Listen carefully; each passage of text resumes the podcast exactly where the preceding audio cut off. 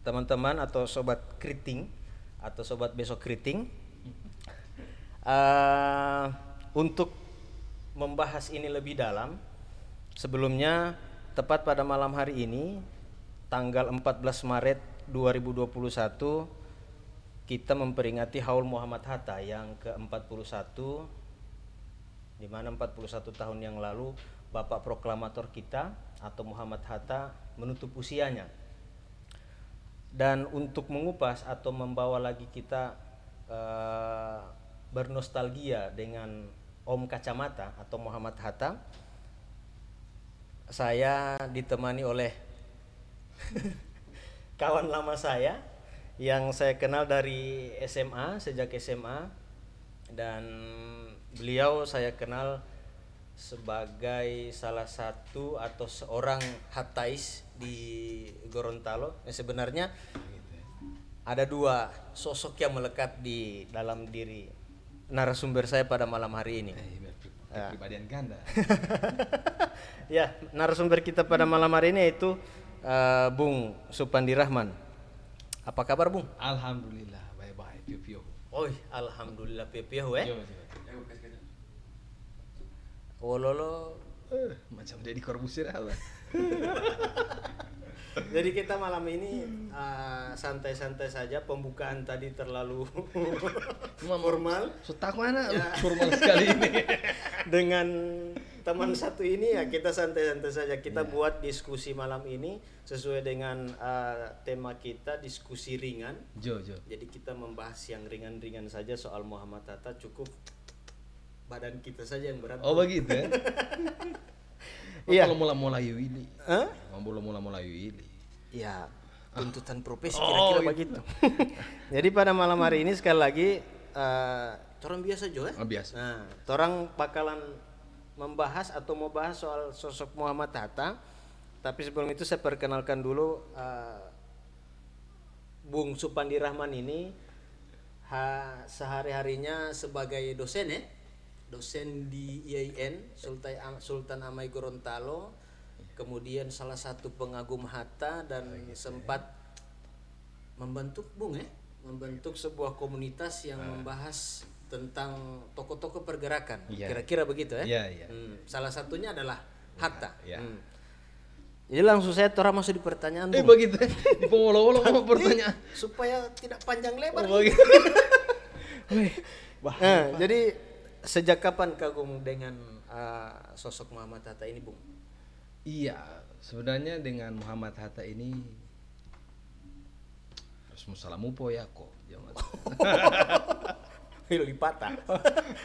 Jadi sebenarnya ini so so kaku sekali gara-gara Yakub terlalu apa namanya bahasanya itu rapi sekali. Sementara dia lu dalale itu eh galelom tatame lo wate jam tatame lo mulai kan. Hmm. Penuh del untuk sama ama del. Oh. Oke. Nah, lanjut, Bung. Kembali ke pertanyaan Bung Yakob ya. Jadi kapan eh, mulai mengenal Hatta? Hmm. Eh, sebenarnya kita sudah mengenal Hatta itu dari dari apa namanya? Setelah kita tahu apa itu Indonesia, siapa presiden pertama, wakilnya Muhammad Hatta. Cuma secara intens saya eh, mulai mengkaji beliau itu waktu 2015 lah. Begitu kira-kira. Jadi mulai diper- dia- diperkenalkan dengan orang-orang yang suka membaca dan suka apa namanya mengkaji soal sejarah-sejarah. Nah, itu saya tertarik. Karena memang eh, melihat sedemikian banyak sekali konsep-konsep kemerdekaan dulu yang begitu luar biasanya. Saya berpikir bukan hanya Bung Karno yang memperjuangkan ini. Misalnya soal ekonomi, ya ternyata Bung Karno kan bukan orang ekonomi, dia orang teknik. Tapi bagaimana ekonomi Indonesia waktu itu cukup rapi lah. Hmm. Bagaimana untuk membangun negara ada apa step-step anggaran yang harus dipakai tidak tidak seperti hari ini langsung itu. Nah, cuma dari situ saya mulai mulai apa namanya mulai eh, mengkaji soal dia di awal-awal kajian itu saya eh, pergi pada satu bedah buku waktu itu kalau tidak salah buku karangan Fadlizon di mana waktu itu hadir salah satu bupati muda bupati Trenggalek waktu itu Hmm. jadi sekarang sudah jadi wakil bupatinya Ibu Khofifah Indar Parwangsa kalau tidak salah Jawa Timur ya Hmm, Siap, siap. jadi Kang Emil itu adalah orang yang matang dengan kurikulum Barat ya. Misalnya kalau belajar ekonomi beliau hatam soal kapitalisme, Keynesian, kemudian eh, Adam Smith dan lain sebagainya itu selesai. Tapi eh, dengan pendidikan yang begitu matang soal eh, corak ekonomi Barat, ternyata setelah dia balik ke Indonesia, dia menilai tidak ada apa-apanya dan itu tidak bisa menyelesaikan masalah di Indonesia, begitu. Nah, maka waktu dia menjadi bupati, eh, apa namanya? gagasan-gagasan Hatta lah yang kemudian dia daratkan pada eh, wilayahnya itu di Trenggalek bagaimana koperasi mulai diangkat Nah, dan dari situ saya mengambil kesimpulan bahwa eh, untuk apa lagi saya belajar mungkin terlalu konsen untuk belajar teori-teori tentang ekonomi barat tapi bukan berarti saya meninggalkan itu. Nah, orang yang sudah matang dari dari sejak kuliah sorry dari bahkan dari SMP sampai dengan kuliah pasca sarjana dan lain sebagainya itu mengatakan bahwa yang lebih cocok dengan konsep keindonesiaannya adalah pemikiran ekonomi Bung Hatta. Nah dari situ saya mulai tertarik, mulai uh, membaca bagaimana pemikiran-pemikiran dan hari ini pun belum selesai ya karena saya mengambil kesimpulan bahwa Hatta adalah lautan ilmu pengetahuan dan diibaratkan misalnya se- seperti buku, dia adalah buku yang tidak akan pernah habis Tidak dibaca. pernah habis dibaca. Kira-kira begitu. Bu. Bos Adik ada pertanyaan apa sudah jadi banyak deh. Cerewet dah. Baru baru pertanyaan pertama ini jawaban dari sebelah ini memang luar biasa. Bos cerewet kira-kira Sudah bisa jadi satu artikel. Tapi begini bung, ini ini terjadi juga sama saya begini. Hmm. Waktu dulu, waktu kecil atau Ya. masih SD itu, bung pernah menganggap nama Soekarno Hatta di Sama proklamasi kira-kira. itu Ya. adalah satu orang. Atas nama bangsa Indonesia Soekarno Hatta. Eh. Baru saya ini suka jadi macam Soekarno Hatta apa apa. Weh dulu tau itu uti. Ya ya weh. Dipikirnya cuma satu orang, Ya, ya. ya. ternyata ini dua orang yang kemudian eh, dikatakan sebagai duit tunggal Ya. Indonesia.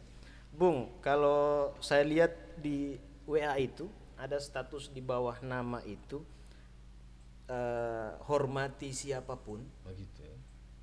eh, dan dan jangan takut kepada siapa pun atau tak boleh itu ya. Begitu begitu. Nah, hormati siapa pun dan jangan takut Siapa pun. siapa pun. Ini kalau kita eh, bandingkan dengan Hatta bukan dibandingkan juga. Kalau kita samakan dengan Hatta ini sebenarnya sama. Iya, iya. Karena sosok Hatta itu kita kenal dengan pribadi yang begitu getol Iya. mempertahankan pendapatnya yang sudah dipikirkannya matang-matang. Iya iya. Jadi itu salah satu alasan juga mengapa mengagumi Hatta ya. Iya iya. Iya, Hatta itu orang selain orang yang serius, ya mungkin pembawaannya yang serius dia adalah orang yang tidak neko-neko soal gagasan. Bahkan sering ya mungkin kita akan bahas sebentar soal bagaimana hubungannya dengan Bung Karno. Cuma sebagai pengantar bahwa sekalipun Bung Karno itu bisa dikatakan Tuhan kalau di mata rakyat ya. Apa yang sudah dikatakan Bung Karno itu diimani oleh Iya. semua. Tapi oleh Hatta itu tidak sama sekali. Bahkan itu mereka sering berdebat dan sampai ya terpecah belah lah. Hmm, ya yang Ya. du- duit tunggal itu kemudian jadi duit tanggal. Ah, kira-kira Adit kira-kira begitu. Jo, jo. Jadi memang orang yang apa namanya? ya, Karena mungkin dia apa namanya? ya, Semacam tidak tidak sembarangan dalam menentukan gagasan, bahkan harus membaca dan lain sebagainya. Dan itu maka kalau ada konsep yang berlawanan itu akan dikonfirmasi lagi. Anak semacam di mana ini betul-betul betul, tapi sebenarnya hari kita pikirin gitu kira-kira. Jadi kalau kalau Bung Karno itu cepat sekali menjatuhkan eh, apa nama kebijakan atau itu sampai dengan berhari-hari memikirkan. Harus memikirkan Iya. dulu, dipikirkan dulu matang-matang. Hmm, kira-kira. Karena Muhammad Hatta ini dikenal dengan sosok pemikir yang cerdas juga. ya begitu ya Kemudian serius. Kemudian Iya. hampir tidak ada sisi lucunya. oh, begitu ya datar Datar. Ya, gitu kan. jadi kalau ambil mau, mau wawancara di podcast ini dia semua coba sama jadi horor ini Semua jadi horor ini, semua jadi formal sekali ini. Harus duduk begini. begitu ya Ya, jadi memang Hatta itu sedari kecil eh, dididik dengan ilmu agama yang yang apa namanya yang tinggi karena kakek pamannya juga adalah ulama besar di Sumatera.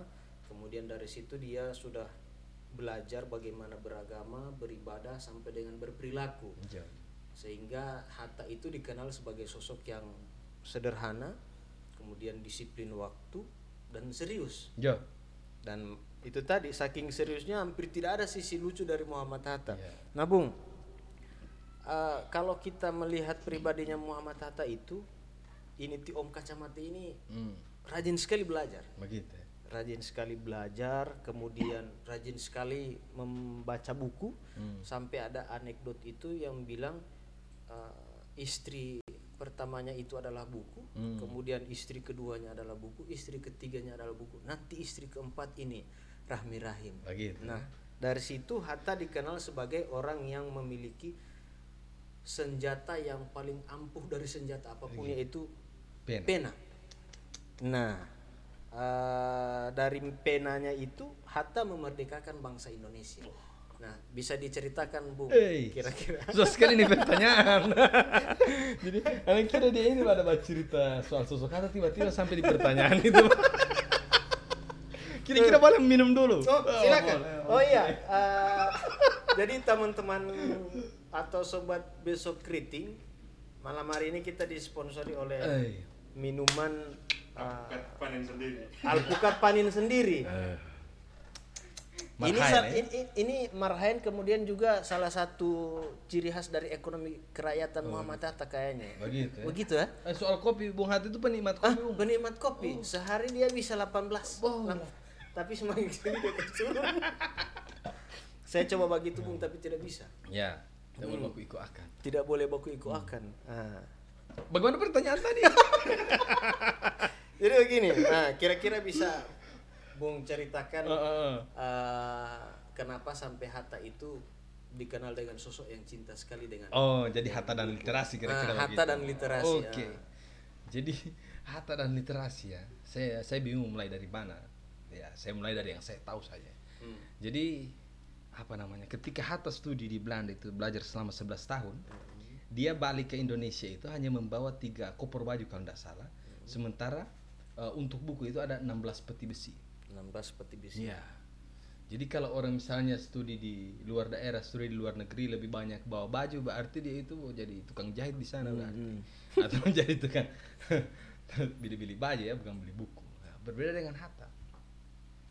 Eh, begitupun dalam masa pengasingan ya, ketika ketika dia diasingkan di mana di di Gul kalau tidak salah waktu itu.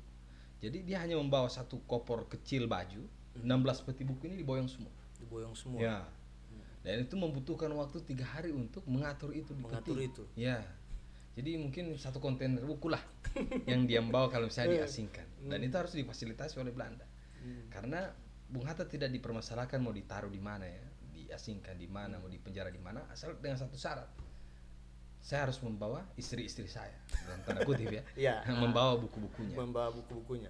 sehingga muncul satu satu apa namanya suatu quotes yang saya rasa keren sekali ya di mana eh, silakan penjarakan aku asalkan dengan buku Dengan buku. karena dengan buku aku merasa bebas Bebas. kira-kira begitu nah, dari situ sekalipun di pengasingan dia mendapatkan penghasilan dengan apa menulis dan Menulis. eh, menerbitkan itu pada eh, apa namanya semacam Surat kabar, surat surat kabar kabar, ya. surat kabar dulu dan dia mendapatkan honor dari situ Honor dari situ. dan karena apa namanya membaca ini pun adalah hobi beliau maka waktu masih studi di Belanda itu dia sudah masuk penjara gara-gara ini Hmm. Nah, dia dianggap sebagai uh, tuduhannya itu dekat dengan Partai Komunis Indonesia waktu itu Semau dan apa namanya karena memang dia sering mensosialisasikan soal Indonesia itu di sana Hmm, hmm. Nah, kalau salah dia, dia berapa tahun ya di, di namanya, diasingkan di sana karena memang soal uh, ketajaman berpikir dia yang didapat dari uh, Membaca. hasil dari membaca. Hasil dari membaca. Gitu. Oh iya, iya Bung, enak. jadi malam ini bawa buku Muhammad Hatta juga. Oh, oh ada kasih po bibi. Tidak baku PI akan sebenarnya. Jadi malam ini sengaja Bung Andi ini bawa buku yang berbicara soal Muhammad Hatta. Itu yang ditulis oleh uh, tokoh nasional yaitu Fadli John. Saya pertama tadi tanya, ini dibeli di mana? Tapi dengan cara halus, lembut, beliau buka covernya, ditunjukkan ke saya dia kasih tunjuk pas saya ini ditunjuk kasih tunjuk pak Ana ini tanda tangan Fadli Zon saya langsung bilang sombong untuk hal-hal yang baik itu tidak apa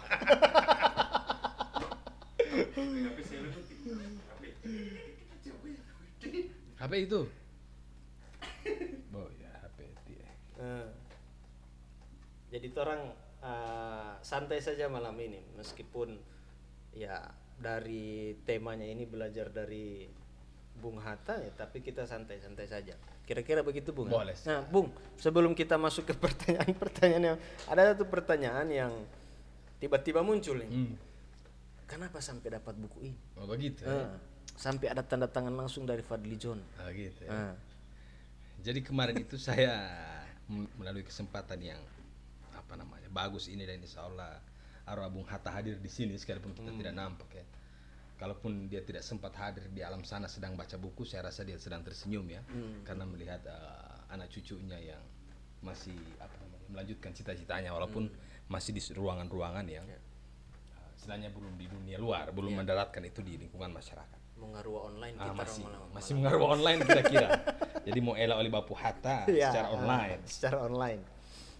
Eh, ya, buku ini saya dapat waktu masih di Yogyakarta waktu itu.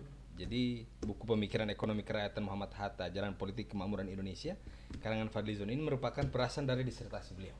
Hmm. Jadi eh, sengaja coba bayangkan eh, Fadlizon itu menamatkan doktornya di di Universitas Indonesia, Hmm. tapi ketika eh, meluncing buku ini dia memilih Yogyakarta sebagai apa namanya kota untuk Kota untuk melaunching ini. ya karena memang ada pertarungan yang yang apa namanya perang dingin antara Jogja, Jogja dan Jakarta wabil khusus di Fakultas Ekonominya ya Hmm, hmm. Nah, jadi kalau UI itu meng- menganggap Bung Hatta bukan sebagai tokoh ya, ataupun para uh, pakar ekonomi Hmm. karena mungkin ditakutkan kalau Hatta uh, dicap sebagai orang ekonomi oleh UI maka orang-orang Indonesia akan kembali mengkaji uh, pemikiran-pemikirannya dan itu menjadi jalan keluar bagi uh, Indonesia. Saya tidak tidak menghakimi UI adalah produk daripada orang-orang Barat tidak Siap. Hmm. Tapi dari cerita-cerita kecil yang saya dengar ya demikian. Bayangkan Muhammad Hatta orang yang dikenal sebagai bapak ekonomi, tapi UI itu memberikan dia doktor honoris causa itu hanya dari Fakultas Hukum. Oh, Nah, ngeri tak? iya. Jadi berapa tahun menunggu tidak keluar dari Fakultas Ekonomi, Hmm, hmm. malah dicap Hatta itu orang hukum. Orang hukum. Nah, ini usaha untuk melemahkan ataupun uh, menyembunyikan konsep-konsep dari Bung Hatta itu sendiri. Hmm. Nah, berbeda dengan uh, Universitas Gajah Mada misalnya di Yogyakarta. Nah, itu nama Hatta itu subur bahkan ada salah satu pusat kajian ekonomi kerakyatan ya, Pustek. Nah, jadi khusus mengkaji pemikiran-pemikiran Bung Hatta dan itu menjadi mitra bagi daerah-daerah yang ingin uh, melaksanakan program sesuai dengan pemikiran beliau. Hmm. Nah, salah satunya itu Trenggalek tadi. Hmm. Jadi semakin ke sini semua di ujung cerita ini Oh, sebenarnya gitu. sudah mulai masuk di pemikiran ekonomi kerakyatannya Muhammad Hatta. Tapi itu itu nanti sebentar kita bahas. Kita akan kita akan menuntaskan dulu bagaimana eh, pribadinya Oh iya, Muhammad Kasbobi lagi soal. Ah, jadi buku itu dapat di situ, di launching Oh, itu. di launching itu. Nah, saya termasuk orang yang ke-100 yang dapat ini. Oh. Yang spesial dapat tanda tangannya Fadlizon begitu. Hmm, Jadi memang langsung dari Ya. penanya Fadli John ini. Kira-kira begitu. Hmm. Sudah sudah Barabas habis, selesai. Dep Barabas habis. Sekali lagi saya bilang sombong untuk hal kebaikan itu tidak apa-apa. saya hendak minta ini buku tapi pasti tidak dikasih.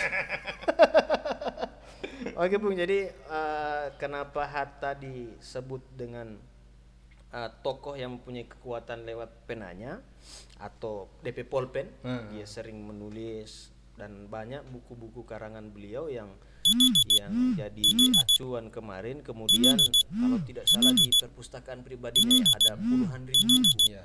yang saat itu ketika Hatta wafat itu eh, sebelum Hatta wafat itu dia sempat pesan ke anaknya lebih baik dijual saja buku-buku ini untuk membiayai hidup mereka. Nah, dari itu saja kita bisa melihat menilai kok Hatta seorang wakil presiden Hmm.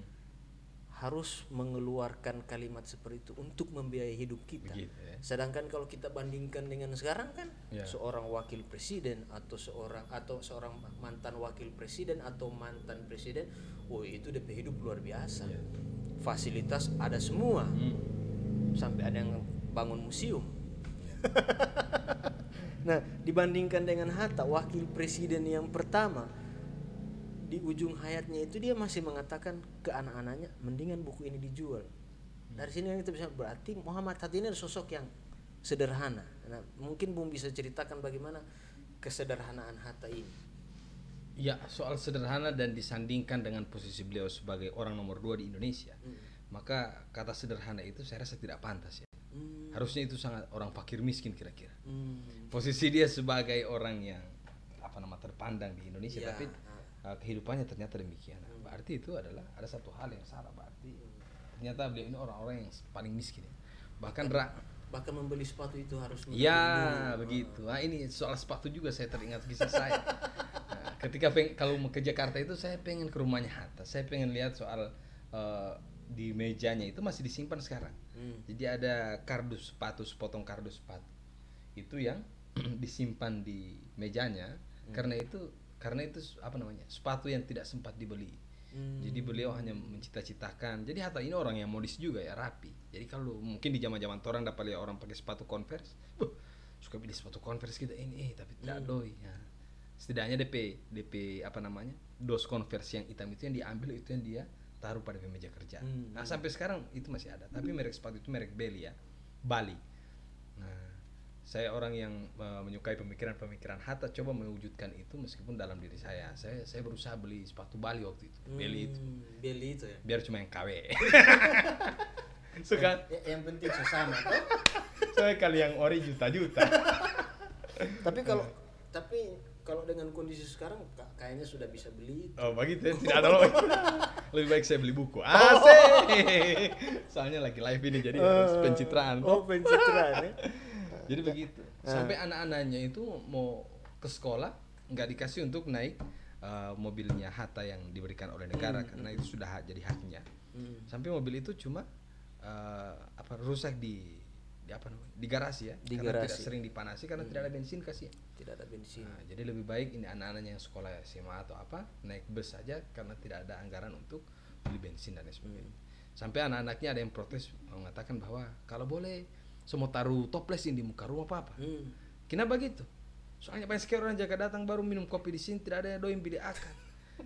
Eh, jadi bagaimana orang kumpul-kumpul doi beli kopi? Ah. Kita bilang jangan seperti itu, jangan kau menghina aku kira-kira begitu. Ah, Jadi ini potret betapa eh, Bung Hatta itu sangat miskin ya. hmm. Kalau sederhana itu masih gagah kasihan. Bahkan ada ada satu satu cerita yang Hmm. sempat saya baca. Istri Muhammad Hatta itu Rahmi Rahim atau si Hmm. lebih lebih dikenal dengan akrabnya itu Yuke. Ya. Ketika ingin membeli mesin jahit, Ya. itu disuruh menabung dulu. Ya. Eh, kemudian ada satu lagi kisah. Ini yang paling menyentuh saya eh, membaca kisahnya Muhammad Hatta itu ketika Hatta pergi berobat ke luar negeri.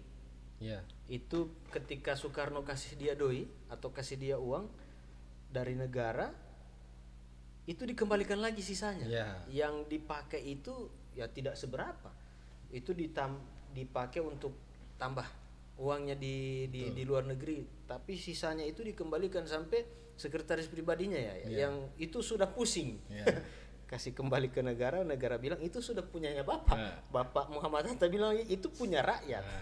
itu sampai begitu Ya. Muhammad Hatta. Gitu. Jadi soal mesin tadi betul. Membeli bes- apa mesin itu harus menabung dulu. Harus menabung dulu. Tiba-tiba ada kebijakan negara waktu itu karena senerinya. Bukan redu- ya. Jadi uang itu digunting. Hmm. Jadi kalau misalnya hari ini nilai uang itu 10.000 ribu itu digunting jadi hanya jadi 5.000 ribu. Jadi 5.000. Jadi penurunan nilai mata uang ya. Hmm. Ada kebijakan negara waktu itu. Maka misalnya uang yang ditabung oleh Rahmi ini sudah satu juta itu hanya bernilai 500 ribu. Hmm. Artinya kalau suami yang yang baik ya yang tidak mau buat istri galau harusnya disampaikan jauh-jauh hari. Eh kita negara punya kebijakan eh, penurunan nilai mata uang. Hmm, hmm. Kalau boleh ngana sekarang-sekarang juga beli mesin jahit. Hmm. Tapi tidak, Hatta tidak membisikkan itu kepada Rahmi. Sampai suatu ketika Rahmi protes. Kenapa kamu membiarkan begitu? Ini uang tabunganku tidak nilai apa-apa. Tidak bisa beli lagi eh, apa namanya mesin jahit. mesin jahit. Hatta mengatakan bahwa kalau misalnya aku mengatakannya kepada kamu, maka kamu akan menyampaikan kepada ibumu. Ibumu akan menyampaikan kepada saudaranya, akan menyampaikan kepada tetangganya dan lain sebagainya. Hmm. Dan ini program negara bersifat rahasia. Saya tidak bisa mengatakan itu. Hmm. Jadi kita bisa lihat di sini, sekalipun beliau miskin, tidak eh, apa namanya eh, keadaan hidup tidak lantas merubah sikap-sikap amanah beliau. Hmm. Sekalipun sekalipun kalau kita tahu, kalau kita baca sejarah itu Hmm. Politik itu kan jadi salah satu ajang pertarungan Iya. memperebutkan kekuasaan. Ya, kira-kira begitu. Ya, ketika masuk ke situ ya apa pun dilakukan untuk memperebutkan itu. Tapi dalam tanda petik ya, Hatta itu jadi pecundang dengan hal-hal Ya. dengan dengan kondisi seperti itu. Artinya Hatta itu jadi pecundang bahwa Hatta meskipun sudah lengser dari kekuasaan atau ketika masih masuk ke situ dia masih dengan jalur kritisnya terhadap pemerintah Iya. dengan tanggung jawabnya dan kesederhana kesederhanaannya yang tadi. Jadi eh, kalau saya pribadi ya amat sangat apa ya Hmm. Ngeri ya, ngeri seorang wakil presiden mantan wakil presiden yang pertama Ya. tapi Tidak di- bisa beli sepatu. tidak bisa beli sepatu mau beli istrinya mau beli mesin jahit pun harus menabung kemudian anak-anaknya itu baju sekolahnya hampir tidak diganti tapi ketika diganti supirnya hampir tidak mengenal anak-anaknya. Ya. nah dengan dengan statusnya sebagai wakil presiden ya itu ya tarik napas. Ya, gitu. tarik napas saja. Oke bung Eh, lanjut. Sampai HP itu sampai nembak komen ini bunyi HP bikin mengganggu eh oh so silent dua-dua yang ini. so silent dua-dua tidit. jadi eh, iyo nggak bunyi terus ya tak alarm ke apa tidak ada alarm Tidak ada. So silent ini. so silent ini nah, Ah. bunyi HP bikin ganggu begitu ya. jadi ah, j- eh, teman-teman yang sedang menyaksikan live ini atau yang menyaksikan diskusi ini mohon maaf apabila ada bunyi tididit itu sampai sudah ada yang komen eh, kita tidak tahu dari mana asal atau sumber bunyi itu Ada Bung Yakob. Hah? Oh, tidak ya? saya punya Allah sudah silent ini Begitu ya. Bentar soalnya oh dia boleh som taruh di situ Atau ada HP lain? Oke, eh, jadi sudah berlangsung hampir 30 menit eh, diskusi kita pada Eh, sudah malam 30 hari menit ini? Hmm, tidak terasa bung? Mau kasih tembus sampai pagi ini. Oh, Adita ya.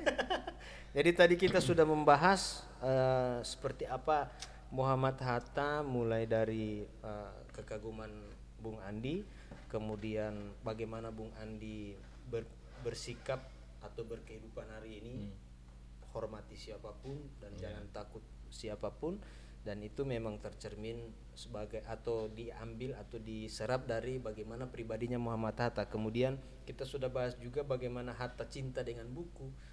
Kemudian eh, Hatta di balik kesederhanaannya yang tadi, tapi Bung Andi bilang ya itu bukan sederhana lagi ya. Iya.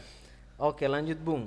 Kita tahu Hatta itu eh, dari umur 15 tahun Iya.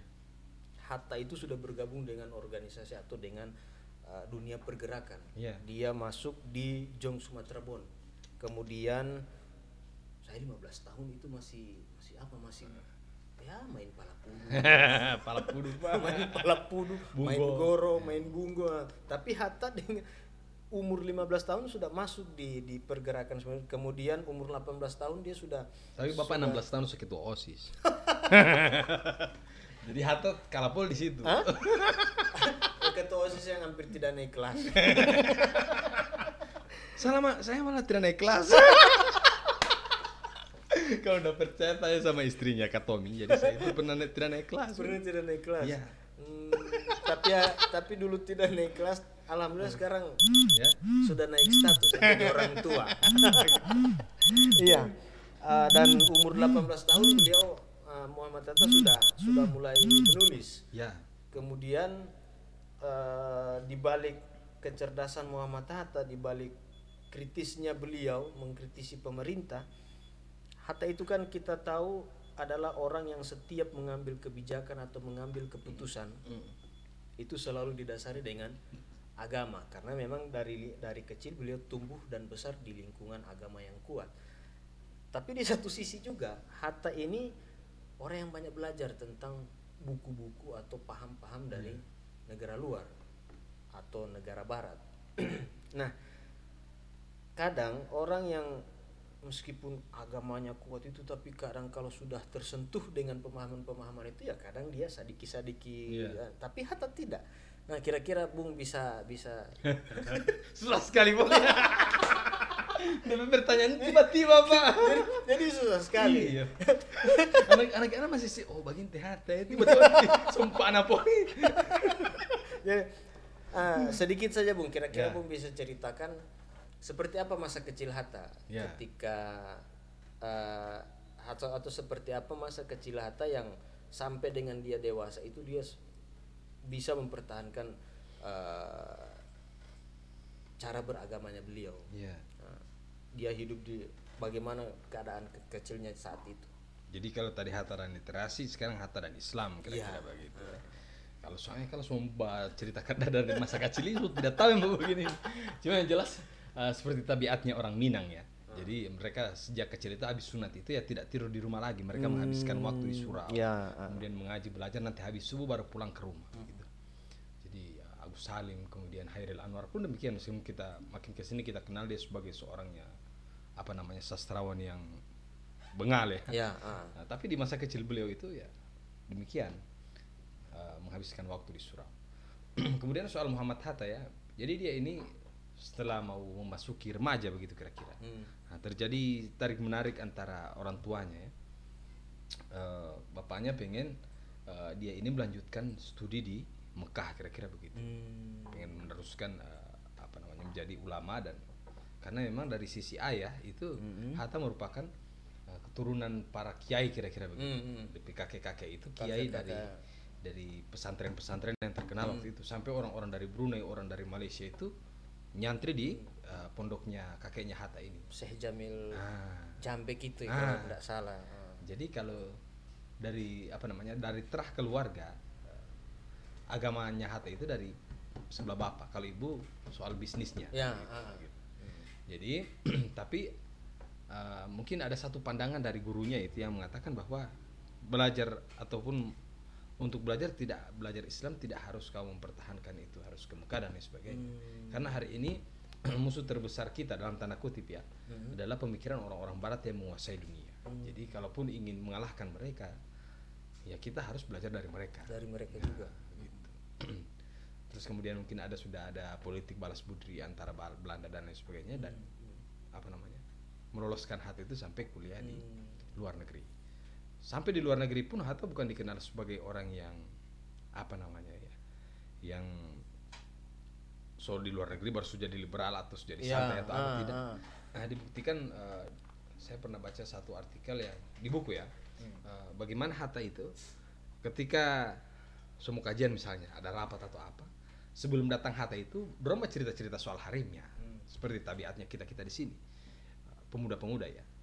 Cerita harim, eh Jen dia itu sub begini begini begini. Nah tapi ketika Hatta, Hatta hadir, itu langsung diam semuanya. Nah, so ada politik serius Ya, ini. ya. Nah, karena memang semua ada politik kata-kata ada satu kata-kata yang memang saya pegang teguh. Sekalipun masih sering saya langgar ya. Nah, apa namanya? Kalau kamu sedang menuntut ilmu setidaknya dua hal yang harus diperhatikan. Ah. Kalau bahasa Minang itu jan minum-minum kare, jan main nona. Hmm. Nah, itu yang selalu diungkapkan oleh Hatta. Jadi kalau semasa belajar jangan pernah minum minuman keras dan jangan pernah bermain nona. kira-kira. Jangan, jangan pernah main perempuan Hmm. itu kiat-kiat untuk menjadi uh, seorang penuntut ilmu yang sukses. Nah, jadi itu yang selalu disampaikan Hatta. Ini membuktikan bahwa beliau memegang teguh uh, apa namanya ajaran-ajaran agama itu. Hmm. Bahkan sekalipun sudah ada di Belanda, dia tidak pernah ketinggalan sholat lima waktu, bahkan sering puasa Senin Kamis. Hmm. Jadi orang yang memang sangat uh, Terdidik dalam fanatik ya. ilmu agama ya. Tapi dia pun tidak fanatik, tidak terlalu Ya. keras dengan uh, pelajaran-pelajaran atau ilmu Iya. yang diserap dari kecil. Ya, Hmm, dia menyesuaikan kira-kira begitu. Ya, sampai-sampai waktu itu kalau ada orang-orang yang istilahnya di zaman kita sekarang para santri yang kemudian jadi jadi liberal ya. Jadi so kebarat-baratan begitu. Nah, Hatta pernah menegur orang-orang demikian bahwa soal modernisasi dalam Islam, pembaharuan dalam Islam itu tidak bisa kita pandang dengan fanatik ya. Hmm. Jadi biar mau so gaul kalaupun ini melihat Islam merubah jadi bagian-bagian itu tidak tidak tidak usah terlalu getol gitu kan. Hmm, hmm. Kita saja yang dari dari barat kamar ya santai saja soal Santai perubahan saja. Islam. gitu. Hmm. Saya Ya. saya pun sempat kaget tuh kita ini soal bayi soal pembaruan Islam misalnya begini sambayang so santai sekali Hmm. habis assalamualaikum pembawa baca HP santai Hmm. karena dari apa yang dikatakan itu sholat itu dari mengangkat takbir sampai dengan salam habis salam itu tidak ada sholat jadi Hmm. terserah tuh orang sumpah guling apa Hmm. nah, jadi soal pembaruan-pembaruan nakal begitu kalau dari Ya, saya ah. nah ternyata setelah baca buku Hatta mengatakan Hatta jangan lebay soal pembaruan jangan terlalu fanatik santai aja santai saja. jadi saya itu su- termasuk tidak santai Dan dari cerita tadi itu ada satu cerita yang membuktikan Hatta memang memegang teguh apa yang dibilang tadi itu ya jangan main nona. Ya. Pernah satu ketika di Tertulus, itu ya. di kalau tidak salah itu mereka memang sudah siapkan satu perempuan untuk menggoda Hatta. oh begitu ya Nah, kemudian eh, perempuan ini coba merayu, merayu, merayu, tapi dia balik dan dia bilang ke teman-teman itu nganape taman itu bukan laki-laki, dia pendeta. pendeta ya dan satu ketika juga sempat itu saya tidak tahu Hmm. betul atau tidak. Pernah eh, Soekarno cerita bahwa di satu perjalanan ada mobil yang ditumpangi Hatta itu dengan seorang perempuan itu bocor Hmm. kempes ban. Ketika sopir ini mau datang mau pergi batampal ban ini Hatta tidur dan perempuan di di di sudut mobil yang satu. Jadi Hatta itu orang yang paling anti dengan yang yang seperti itu. begitu ya. Hmm. berbeda dengan Bung Karno Mas saya tidak mau singgung lagi itu. itu itu sekalipun nanti kita akan bahas bagaimana hubungan Soekarno dengan Muhammad Hatta, apa perbedaan mereka dan apa persamaan mereka ya mungkin itu saya tidak akan tidak akan ini karena eh, apa ya sadiki-sadiki juga mau karena itu kayaknya. Nah, begitu ya Oke, Bung. Eh, sebelum satu yang terakhir soal pribadi Muhammad Hatta sebelum kita masuk di pembahasan soal bagaimana hubungan Hatta dan Soekarno atau Soekarno dan Hatta. tidak ada iklan ini ya Tidak ada. Kalau so ada iya tuh masih bisa mau Oh, minum, iya kan?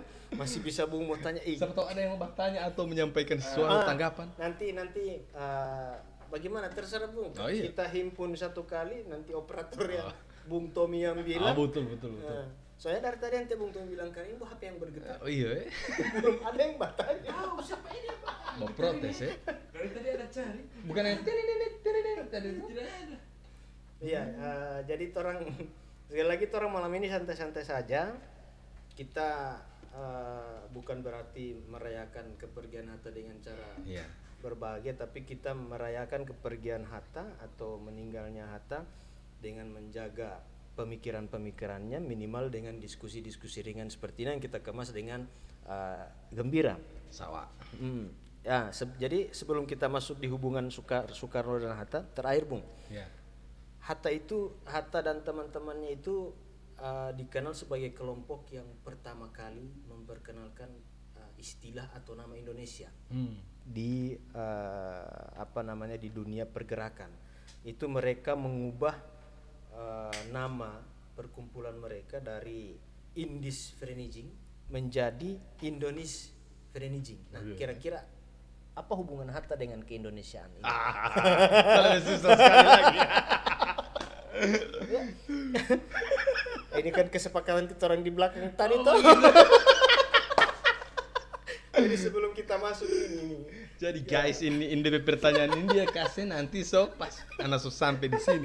Jadi saya tidak sempat baca Ya. lagi ya. jadi kenapa kenapa saya memang saya bilang saya mau kirim ah, apa namanya outline apa pertanyaan-pertanyaannya. Tapi saya itu salah satu orang yang pertan orang yang percaya bahwa Tebung Andi ini so paripurna. Oh gitu ya. So apa istilah kalau di pengajian ini so so hatam soal hatta. Begitu ya. Hatam soal hatam. Jadi saya pikir oh sudah tidak usah kasih pada dia nanti sebelum sebelum diskusi baru kasih sama dia. Ternyata dapat dengar ini pertanyaan iyo. Sadiki kagak bung. Iya.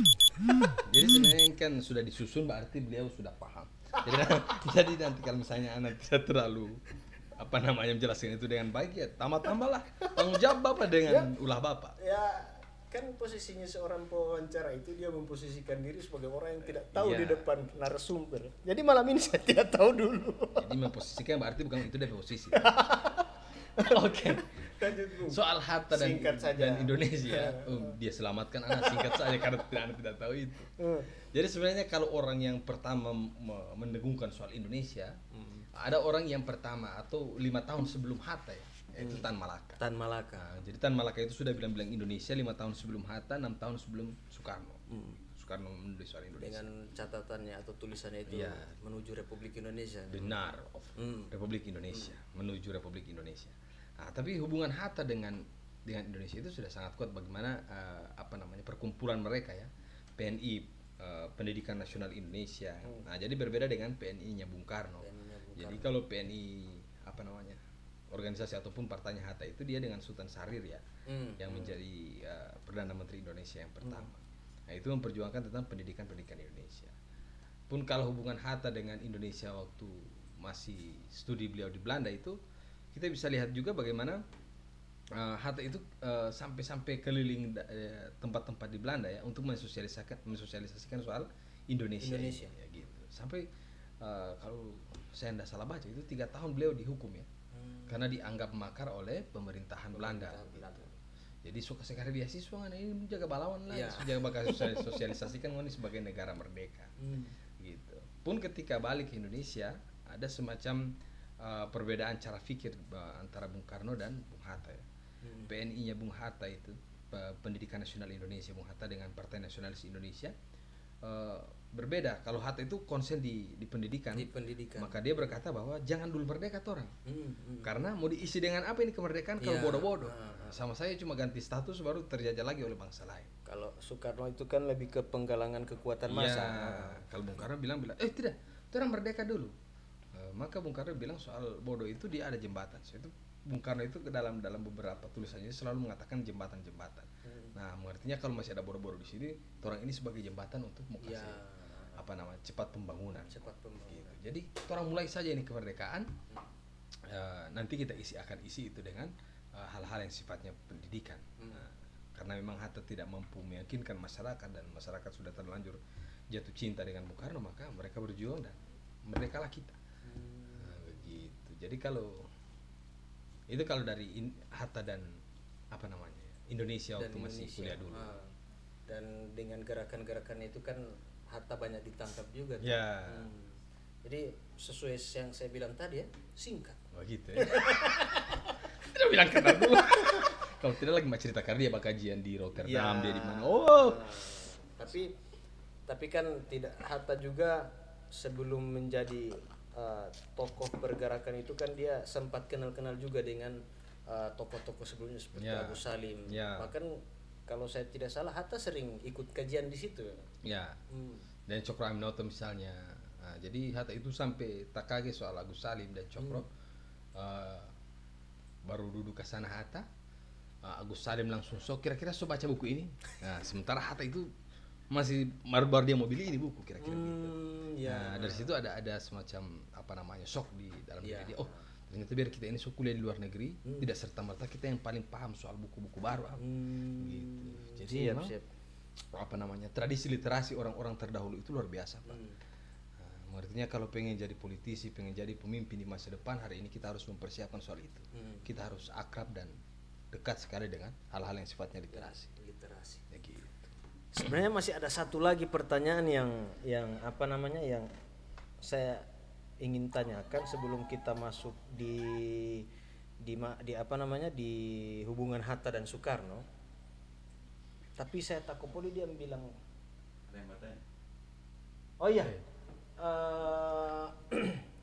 Ke- ah ini saat Bung Tommy sudah kasih ke kita pertanyaan. Ya, tapi saya tidak tahu ini pertanyaan dari siapa. Baik, saya Dari dari, Dari- orang menonton di belakang. Oh, Paramita Kinanti Pramura itu orang di sebelah ini. Ma- ma- Mana pertanyaan tadi? Nah, bagaimana cara kita sebagai generasi muda untuk membedakan quote-quote yang berseliweran di med- sosial media yang mengatasnamakan Bung?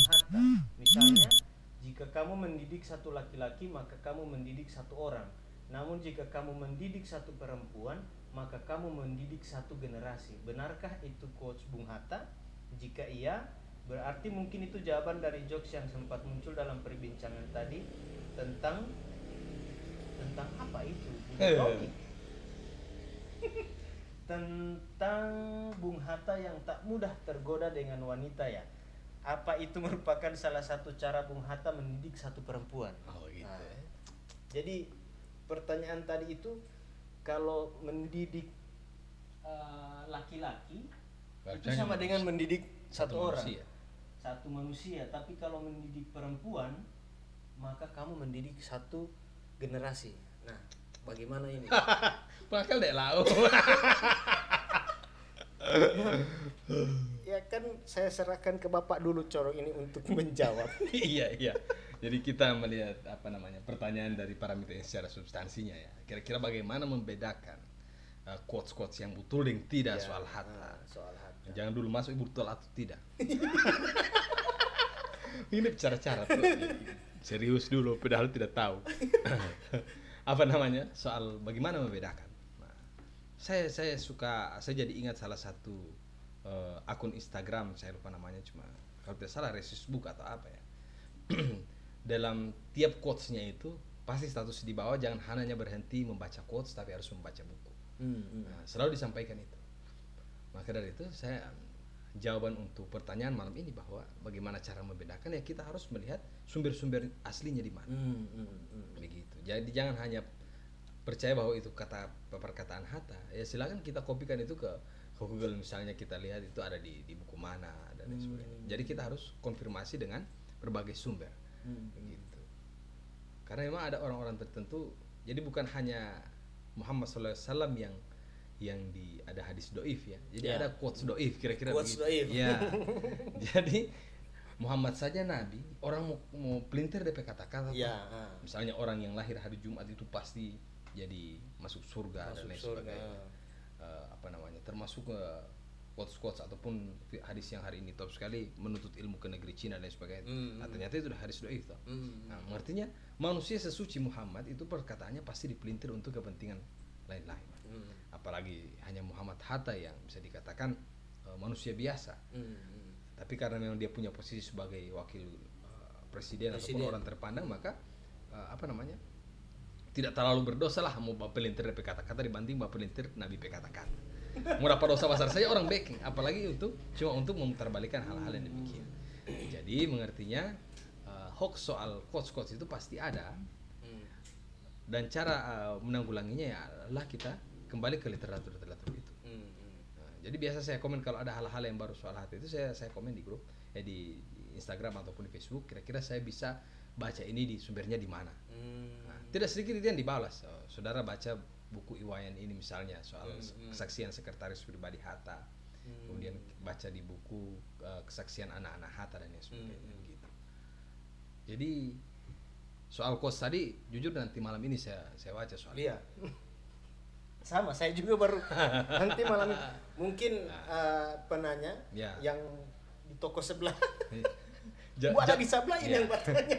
jauh lebih hatais berarti kira-kira begitu.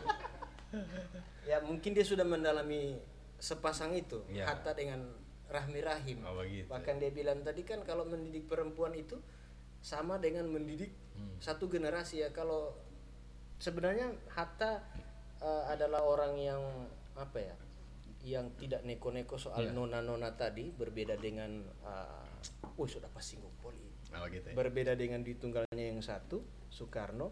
Tapi kita tidak bisa pungkiri juga Hatta ini tumbuh uh, le- lebih banyak dengan perempuan. Hmm, Saudaranya perempuan Rafiah. ya. Kemudian uh, saudara-saudara atau saudara dari atau anak-anak Dia, dari dia, ibu dia tidak tahu Hatta. Sampai di saudara lihat dia tahu.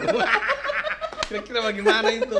Ya Allah. kemudian sampai dengan Hatta menikah pun Hmm. uh, apa namanya Menikah dengan perempuan. menikah itu pasti Oh, iya. dia punya keturunan itu anak perempuan tiga tiga Iya. Mutia Gema eh, ya Mutia Gemala, Gemala dengan Halida yang paling terakhir ya saya sebenarnya baru dengar juga Hmm. Baru itu saya so, saya ini. Saya sudah tadi. oh, sengaja ini ada potong di situ ya ya. supaya tinggal mesorong karpas Ya, ini soal yang asli atau tidak. di mana itu Mana itu ya? kita tidak tolong tidak ada alarm bagi itu. ya memang Hatta apa ya memang tumbuh dari tumbuh dengan apa namanya dengan eh, saudara-saudara yang lebih banyak perempuan. Ya. Rafi'ah kemudian ada tiga anaknya kemudian saudara-saudara tirinya juga eh, itu lebih banyak perempuan. Dan saya ingat betul ada satu foto itu di salah satu buku yang ditulis oleh Tempo. Itu menampilkan ada foto Hatta yang Hatta sendiri kalau tidak salah itu yang Laki-laki, ya. Hmm, sisanya itu ya Perempuan perempuan. Tapi uh, saya saya tidak bisa menjawab juga ya apa benar mendidik satu wanita itu adalah mendidik satu generasi tapi Ya. kalau kita kaitkan dengan peran seorang wanita sebagai ibu dengan keibuannya yang selalu ada ya mungkin benar juga Ya. kemudian dari Hatta juga kita belajar bagaimana menghargai perempuan. Ay, meskipun dia hidup dengan apa namanya dengan perempuan di sekitarnya tapi untuk memilih calon saja Hatta tidak neko-neko Ya. satu dan untuk selamanya Oh. dengan janji saktinya tidak akan menikah sebelum Indonesia merdeka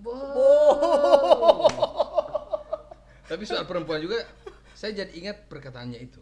Hmm, Eh, cermin suatu bangsa itu adalah di wanitanya. di wanitanya Nah, itu kata-kata Hatta ya. Nah, kalau cuma yang tadi soal apa namanya eh, mendidik satu generasi mungkin itu juga ung- ungkapannya tapi saya belum baca. Hmm.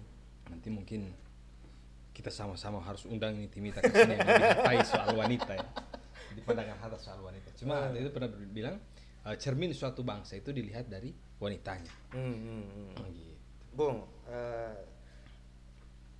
boleh tidak ada lagi pertanyaan Tom Mau cek dulu. iya kalau memang Enak sekali nih avocado kopi ini. oh iya saya belum minum saya minum dulu Saya minum Oke Bung, Eh, masuk kita ke selanjutnya yaitu hubungan Hatta dan Soekarno. Oi. Jahat ya. Ini seperti saya bilang di awal tadi di di di sama si Andi ini atau Bung Andi ini melekat dua pribadi tokoh ada Soekarno dengan Hatta. Saya tidak hendak menanyakan ke dia malam ini dia lebih pilih siapa. Oh begitu ya. Pasti dia bilang dia lebih pilih Indah dan Tan di rumah. Oh. Tapi untuk Hatta Tan ditinggal dulu di Oh, rumah. gitu ya. Oke, eh, Hatta dan Soekarno itu kan banyak sekali perbedaan mereka tentang pandangan politik yang sudah di, seperti yang sudah dijelaskan tadi di awal bahwa eh, Hatta dan Soekarno itu melihat partai dan keanggotaannya itu Soekarno lebih pada penggalangan kekuatan massa, kemudian Hatta lebih meyakini bahwa yang harus dilakukan adalah pendidikan Ya. dan apa pengkaderan itu yang tadi. Iya. Nah, tapi di balik banyaknya perbedaan itu, orang disebut ditunggal. Ya. Kenapa, Bung? Jadi dia sem semua susah sekali sama perpana. ya kan? Oke oke. Kan saya bilang tadi di Andi Rahman ini ada dua sosok yang berbeda, ada dua tokoh yang berbeda Hatta dengan Soekarno. Nah, tapi di balik iya. perbedaan itu dia masih disebut sebagai duit tunggal. Ya, jadi aku coba pikir di peduli tunggal itu bagaimana dong? Tiba-tiba di suara studio perpana, ya Allah. Jadi apa namanya? Ada yang mengatakan bahwa untuk membangun sebuah peradaban, kekuatan yang kuat itu setidaknya harus punya pasangan. Hmm. Oh ya Allah, apa ini leper? Sana. Kan. Beuh, Oh, Mbak ini yang jaga cari-cari. Ih, masih baru abah. Ada tersembunyi tadi. Ternyata di mana? Di metode yang tahu. Jadi kita Iklan dulu ah. iklan dulu. Enak sekali ini. Ini avokat ini. Ya Allah. Jadi lebih ke kantar orang yang lebih banyak bicara. Dia lebih laju sekali Pak buka. apa dulu? Sampai di mana tadi dulu? Oh, duit tunggal. Duit tunggal. Ya, jadi ada ada satu ungkapan yang mengatakan bahwa jika ingin membangun sebuah peradaban yang kuat, setidaknya di situ harus ada duit tunggalnya, harus ada orang yang sama-sama berjalan dan itu dua orang. Hmm. Nah, jadi bukan hanya di di di zamannya Bung Karno yang ada Bung Karno dan Hatta ya. Kita tarik ke belakang misalnya masih di zamannya perlawanan pertama-pertama ya. Ada Cokro Aminoto. Nah, jadi Agu- da- duit tunggalnya itu Agus Salim. Agus Salim. Nah, jadi kita mengenal Cokro Aminoto eh, dan Agus Salim. Di zamannya eh, kemerdekaan ada Bung Karno dan eh, Bung Hatta. pun kalau potret di kegorontaloan kita ada ya. Jadi kita mengenal ada Nani Wartabone dan Kusno Danupoy. Kusno dan Upoyo. Jadi begitu. Jadi siapa tahu untuk Kabupaten Gorontalo ada Sumpandi Rahma dan Niago begitu. Oh. Atau Yakub dan Tommy dan sebagainya. Atau Hmm, Yakub dan dia. oh Yakub dan dia. Iya. Hah, kali Jangan baper. Oh, sudah selingan itu. Lanjut, Bung. Oke. Jadi soal Ih, tetangga sama apa lempar kamar itu orang ini uh. Sudah. Ada kedap Tidak suara. ribut di sini Bung Tom. Tidak apa-apa. Materialnya boleh. Ada kedap suara Oh, ini. gitu. Oh, gitu. Saya tahu buka jendela apa? Sudah mau sampai di jendela itu suara. Oh, boleh lungo. Oke, soal duit tunggal ya. Hmm. Pun begitu pun dengan Indonesia di zaman kemerdekaan. Bagaimana Bung Hatta dan Bung Karno itu eh, apa namanya? Sekalipun terjadi banyak sekali perbedaan, tapi mereka tetap eh, apa namanya? sejalan soal Hmm. eh, Indonesia. Kalau kita misalnya melihat film Bung Karno ya, Hmm. di mana saat itu Bung Karno yang sekali lagi dikatakan bisa dikatakan sebagai tanda kutip ya, Ya. Tuhan di mata Tuhan rakyat di ya, mata apa yang rakyat. apa yang disampaikan itu yang menjadi imannya rakyat Hmm. tapi ketika untuk me- memutuskan menuliskan proklamasi dia menyerahkan kata "Eh, Bung Bung saja yang buat karena secara tata bahasa dan apa Ya. namanya itu Bung yang lebih hebat yang lebih paham Nah, jadi Bung Karno untuk untuk dokumen yang akan bersejarah ya Hmm. yang akan selalu dikenang itu Bung Karno rela menyerahkan itu kepada Bung Hatta Hmm. karena Bung Hatta lebih paham soal tata bahasa Hmm, hmm. pun begitu pun kalau eh, begitu juga kalau ada pemuda yang datang ke Bung Karno soal ingin ingin merekam ataupun membuat sebuah tulisan tentang pemikiran Bung Karno soal ekonomi yang dikenal dengan ekonomi berdikari Berdikari. itu Bung Karno tidak pernah sepakat Hmm. Bung Karno mengusir mereka eh pergi pati hata ngoni kalau bertanya tanya ekonomi jangan bertanya apa kita Ya. nah, itu mengerti, mengartikan bahwa Bung Karno itu sadar diri soal kelebihan-kelebihan Hatta Hmm. sekalipun belakangan eh, wacana ekonomi berdikari itu sedang digalakan ya Hmm. Nah, tapi dulu Bung Karno sama sekali tidak mau. Kalau bicara ekonomi silakan pipati hatangon. Hmm, hmm. Nah, jadi dua orang ini adalah orang yang saling memahami di awal-awal kemerdekaan. Hmm. Sampai Bung Karno bilang itu, ngana aja Bung yang bikin teks proklamasi, ngana yang jago di bahasa, bat tulis, Ya. bakar apa. Nah, dia bilang, oh begini juga di jalan tengah. Kita yang membaca, ngana yang bat tulis. Hmm. Supaya Bung Karno penama tidak mau hilang dari proklamasi. Ya. Yang menulis ini teks proklamasi Bung Karno, sekalipun DP kata-kata dari Bung Hatta. Bung Hatta. Ya gitu. Jadi saking dorang pe baku Sahib. angka derajat Hmm. begitu kira-kira. Ya. Namun Ya, jadi eh, kita lanjut dulu Bung yang ini. Oh, Setelah iya. itu kita kita jawab yang ini. betul. Nah, ada ada pertanyaan dari Sirajudin Amin. Hmm. Eh, kita Oke. tunda dulu sebentar itu kita lanjutkan ini Hmm. setelah setelah itu kita jawab yang ini. Jadi Oke. Bung Sirajudin Amin, kita lanjutkan dulu yang ini setelah itu kita jawab pertanyaan dari Bung. Oke. Ya, lanjutkan Bung.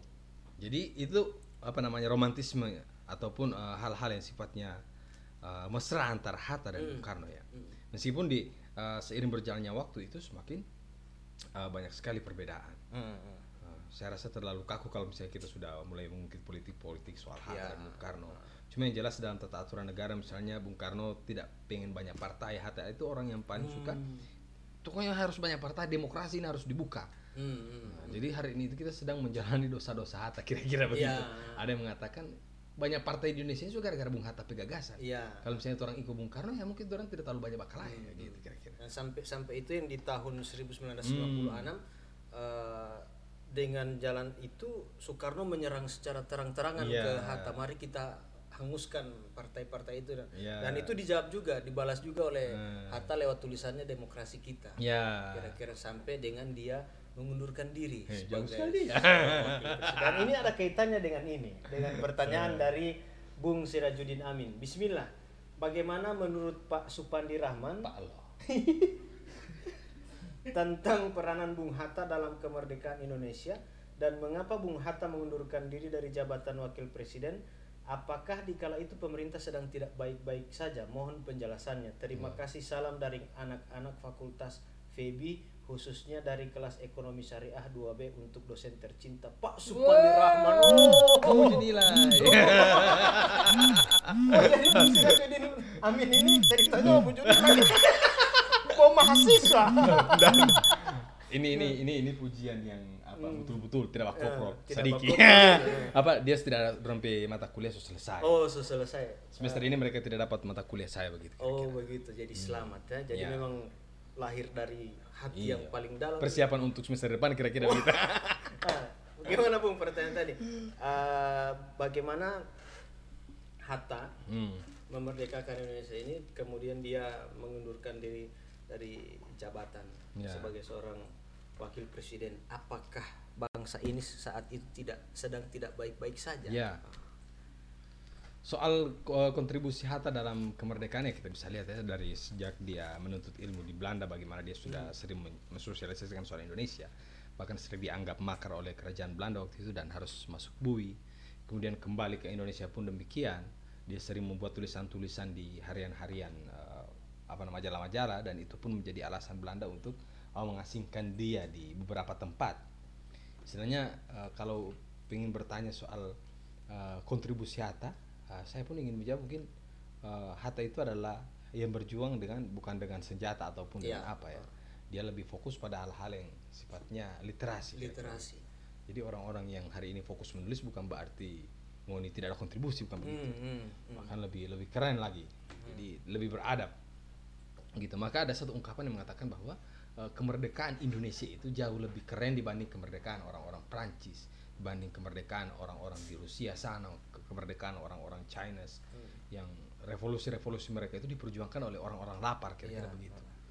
Para buruh yang tidak digaji itu yang dipanggil dan kemudian disuruh demo sama-sama Hmm, bahkan hmm, pemerintahan. hmm. Ber- berbeda dengan revolusi Indonesia. Revolusi Indonesia. Revolusi Indonesia atau kemerdekaan orang-orang Indonesia selain diperjuangkan dengan apa namanya dengan bedil-bedilan dengan Iya, senjata-senjata itu diperjuangkan oleh orang-orang yang pintar digerakkan oleh orang-orang yang orang studi yang gitu kira-kira yang belajar orang-orang yang rajin membaca dalam literasi gitu jadi uh, mengertinya kalau orang-orang hari ini yang sudah belajar tinggi-tinggi kemudian sering membaca dan tidak kembali ke masyarakat berarti dia tidak selesai dengan bacaannya kira-kira Hmm. gitu Nah, buktinya Hatta selesai belajar belajar belajar, dia berjuang di Hmm. eh, apa namanya memerdekakan Indonesia. Gitu. Jadi Hatta ini mengamalkan tridharma perguruan tinggi. Iya dan kira-kira. Pengabdian masyarakat. Iya selesai dia dengan Tridharma perguruan. Iya. Yang menjadi eh, apa nama PR juga bagi mahasiswa ketika pulang eh, ketika selesai studi dan tidak mau lagi pulang ke kampung berarti ada masalahnya ada masalah dengan proses pendidikan. Karena itu tadi tidak mau lagi berkorban untuk daerahnya. Nah, bicara soal bagaimana apa kontribusi dari Muhammad Hatta soal bagaimana memerdekakan, tentu kita bisa. Oh, ini ada pertanyaan lagi. Jaga juara berapa teh Muhammad Hatta pas sekolah? Oh, mau lali. Siapa ini dari Kaila Kairen? Jago dia ini. Kita kenal dia ini. Bom Memarosa. lagi Nanti sebentar itu mau jawab. Oke.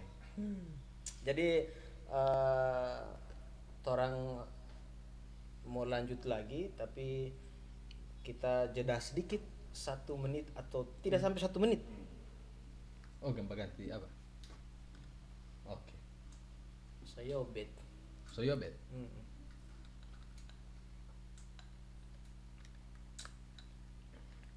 Gagal sekali.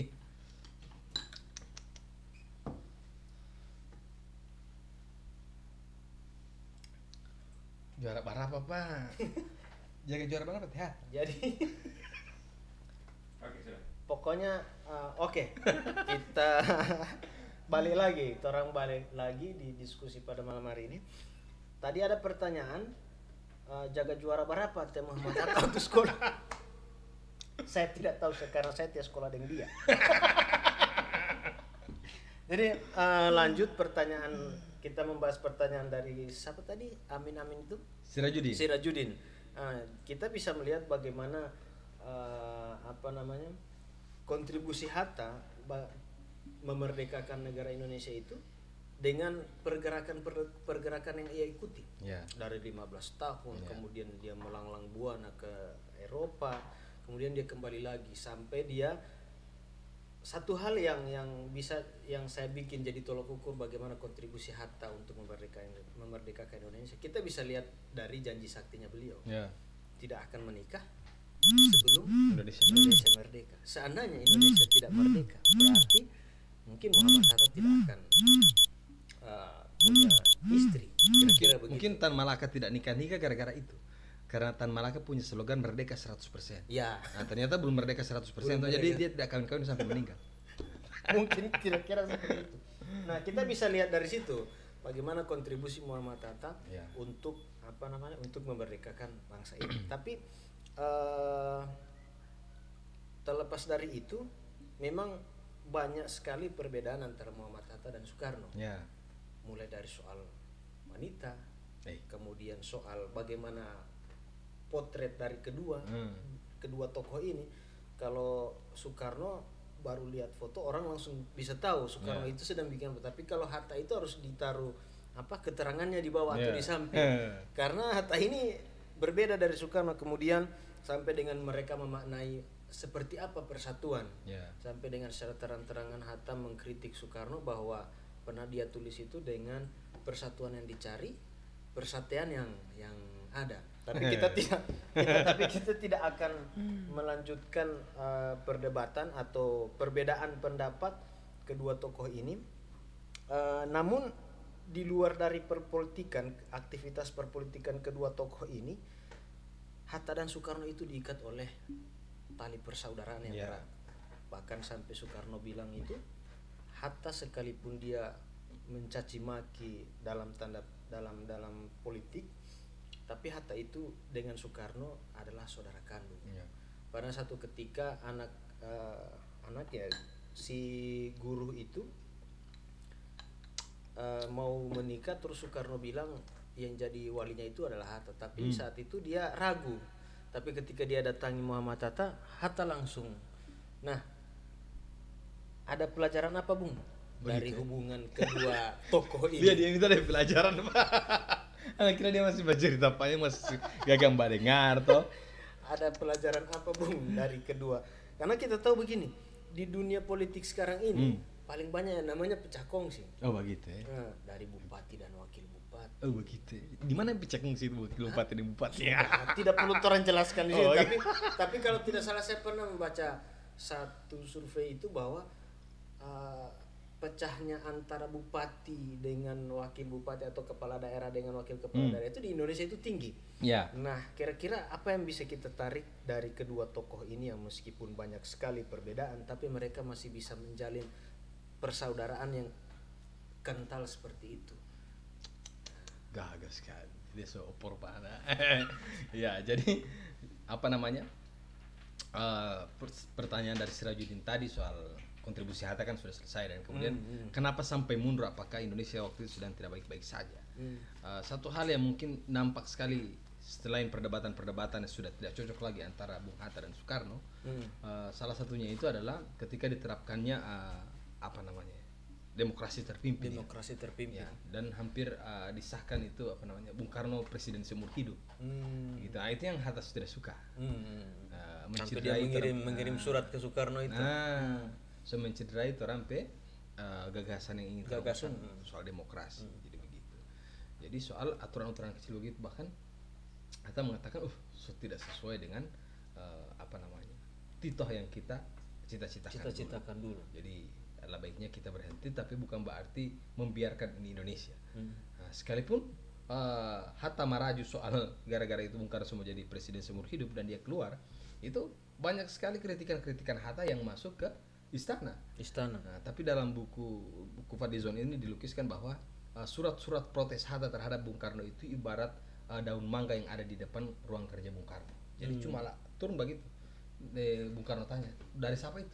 Dari Hatta. Pola, terus baca. Hmm. Nah, sampai begitu.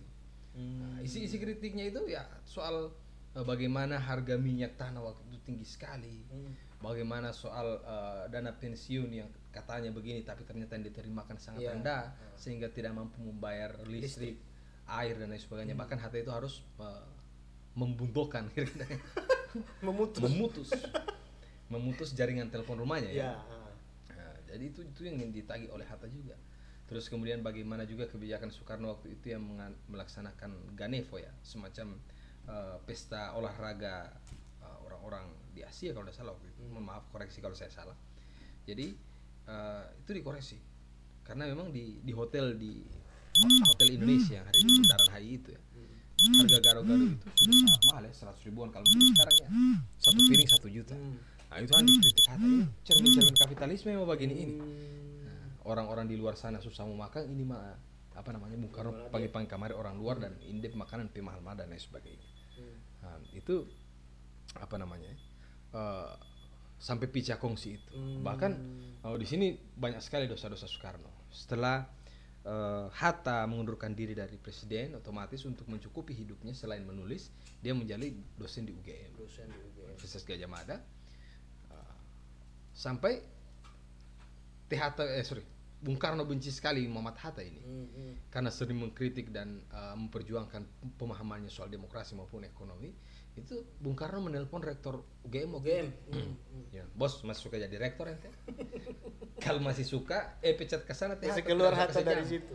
kalau ngana masih kasih jadi dosen di situ dia besok ngana sudah rektor Hmm. kira-kira begitu Hmm. nah jadi rektor pada saat itu menyampaikan uh, apa namanya pemecatan kepada Ah. Bung Karno hingga sore pada hari itu juga Bung Hatta pulang ke Jakarta menaiki kereta api dan Kereta bersedih kesaksian eh, sekretaris pribadi Hmm.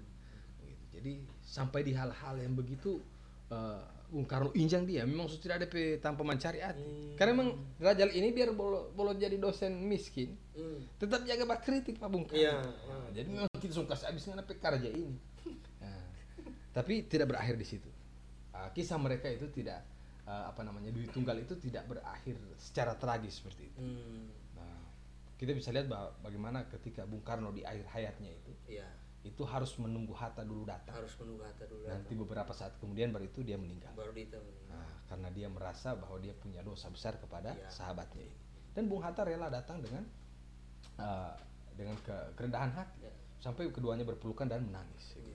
Sekalipun pertemuan itu tanpa kata-kata ya, Ya. kayak, kayak orang bicara dari hati ke hati. Iya, so karena masih waktu geng si ungan ang pecat kita uang emoti. Uang Sabar. Kenapa mau pecat-pecat pakai? Cuma kan berakhir di situ. Hmm. Nah, setelah Hatta pulang dan merelakan eh, apa namanya umur Bung Karno memaafkan dia, nah, beberapa waktu kemudian tidak lama Bung Karno meninggal. Begitu. Jadi itu kisah kira-kira. So jadi sedih. Masih masih masih tak gantung ini. Oh begitu ya? La- Tapi apa lagi? Jadi eh, sejarah itu kan repetisi dari pengalaman-pengalaman. Eh, tentu pengalaman itu atau sejarah-sejarah itu sendiri jadi spirit bagi kita yang yang yang katanya ya, Ya. Bung pernah menulis itu bahwa kita ini adalah generasi penikmat tapi generasi pengkhianat. Nah, Kita sampingkan dulu generasi pengkhianat, nah, kita pakai generasi penikmat Ah. dulu bahwa sejarah-sejarah itu menjadi spirit bagi kita generasi penikmat hari ini tapi ya kadang-kadang sejarah itu kita lupakan Ya. kita bicara sejarah bicara sejarah tapi kita tidak tahu sejarah yang mana Ya. sejarah bakal kita jadikan sebagai alat untuk mencapai uh, satu kepentingan Ya. kira-kira seperti itu uh, torang so mulai sampai di ujung eh di ujungnya ya di ujung diskusi ini Ih, so, begitu. satu jam lebih ini bung Eh, so asli.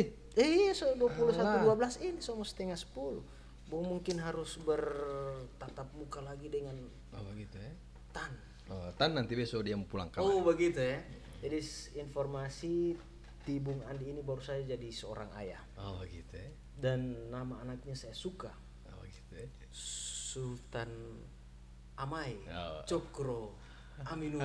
Oh, tidak ada Soekarno dan Hatta ya? Tidak bisa begitu. Iya Bung. Ah, terakhir kita Saya baru dapat anak, Bung ini akan segera menikah insya. Allah satu minggu lagi. Wow, jadi mari terus serbu dari pesta. Tidak usah bilang sini. Oh. Oke. eh, apa ya? Iya, kita mau masuk di di bagian terakhir. Dari tadi kita bicara soal pemikiran ekonomi Bung Hatta, Hmm. ekonomi kerakyatan, demokrasi, ekonomi. Itu dari dari dari percakapan kita malam ini, dari diskusi kita malam ini, dua kata itu yang paling banyak keluar dari Bung Oh. Bung Andi. Dan baru-baru ini Bung Andi menulis eh, di sebuah media itu judulnya Bung Hatta dan akar-akar pembentuk pemikiran ekonominya. Iya. Sayang itu tidak terbit di besok libur. Oh begitu ya. Terbit lagi. Oh begitu ya. Hmm.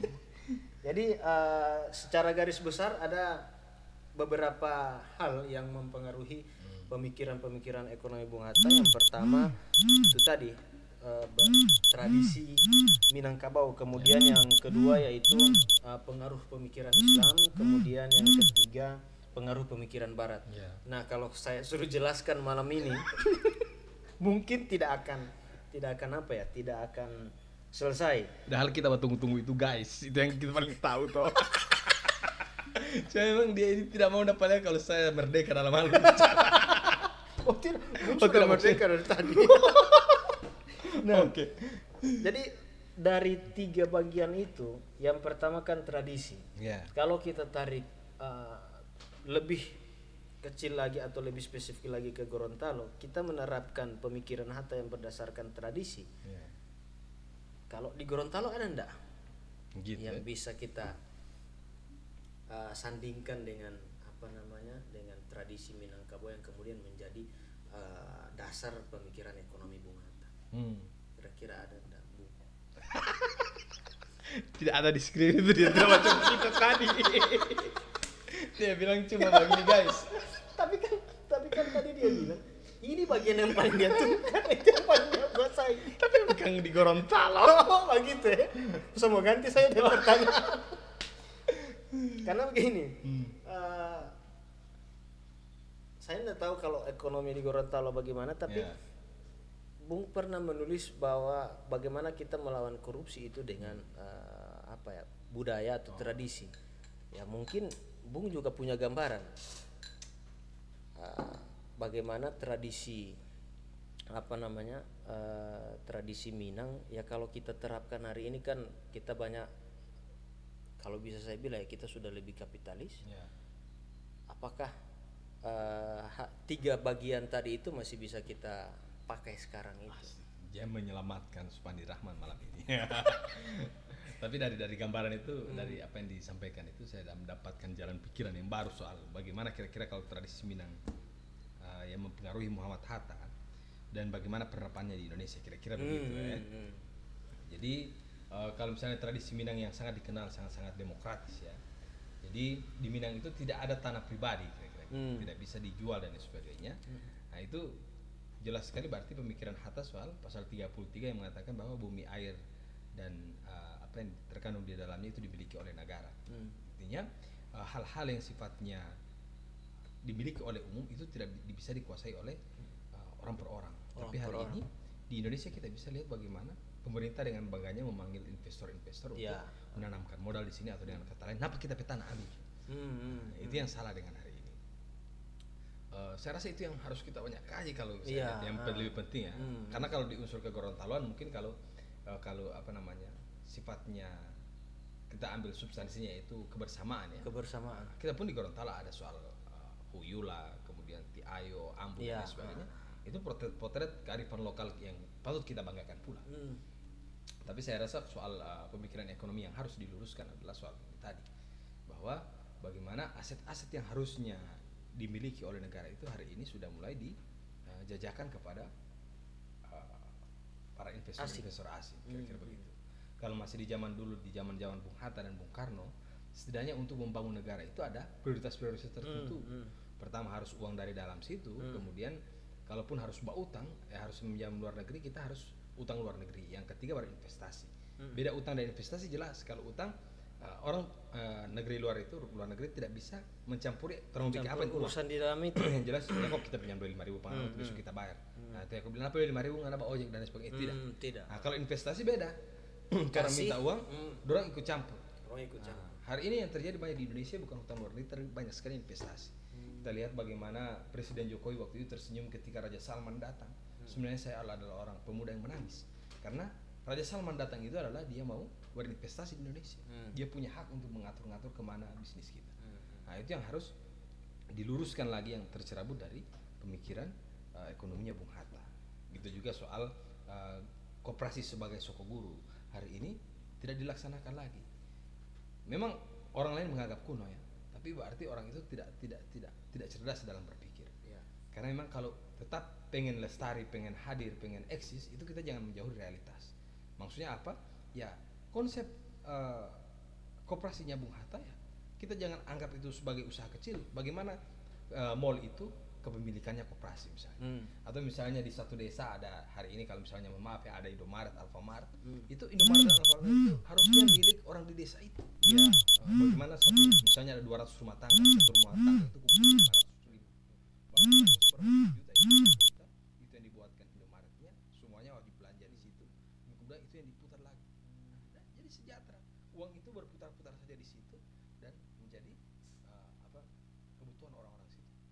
Bedanya koperasi Muhammad Hatta dengan koperasi yang sekarang?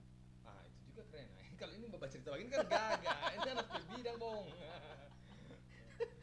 Soal koperasi yang hari ini kita kenal mengalami pendangkalan mana ya? Hmm. Koperasi jadi tempat pinjam-pinjam, bukan Hmm, simpan pinjam ya, kira-kira ah, begitu. hmm.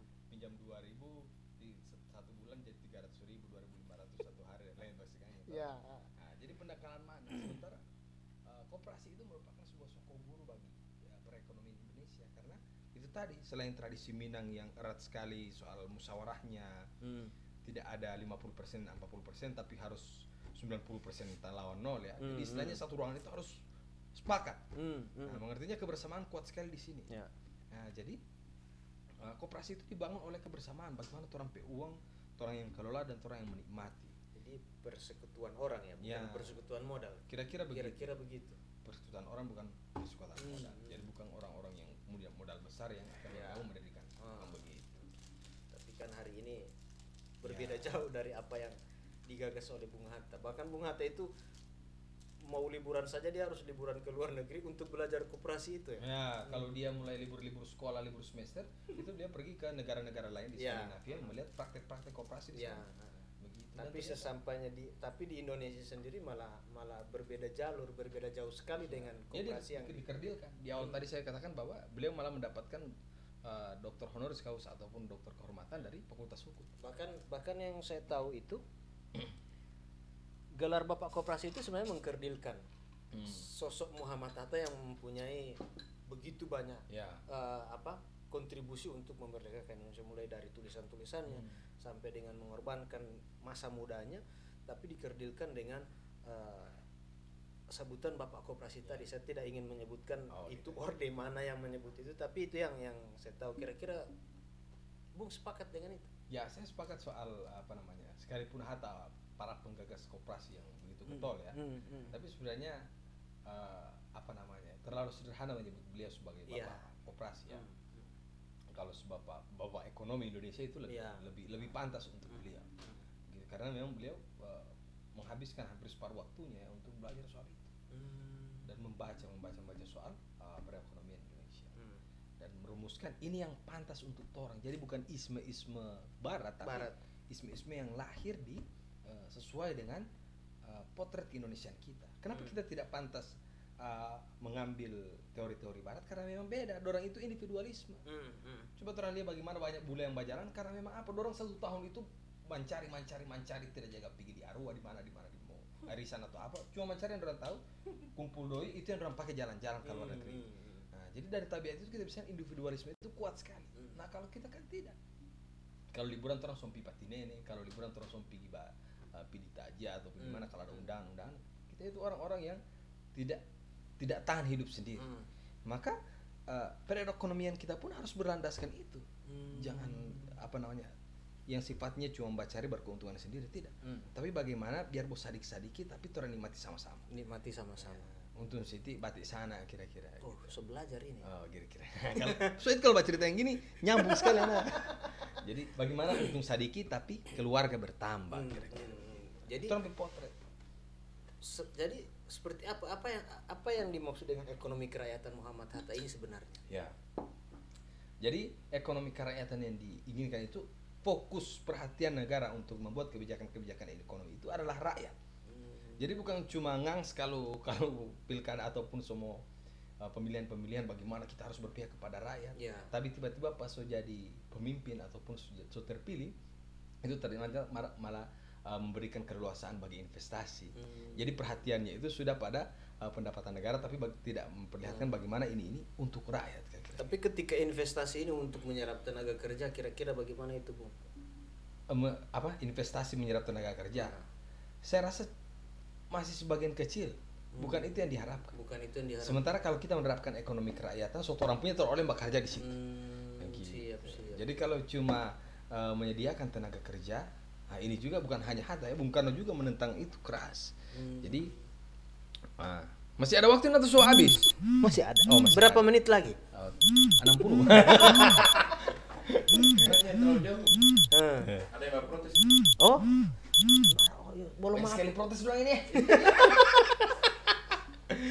jadi soal itu juga soal Bung mengatakan bahwa uh, kalau boleh investasi juga kan akan menyiap tenaga kerja. Betul loh tapi kalau boleh itu investasi itu ada anak masyarakat di situ jangan ambil kamari orang yang dari luar negeri karena itu yang dikutuk oleh Bung Karno dalam ekonomi berdikari yang dia bilang silakan uh, apa namanya pertukaran modal tapi eh sorry uh, apa namanya uh, pergeseran barang tapi jangan pergeseran modal Hmm. jadi tidak apa-apa orang pakai HP Cina Hmm.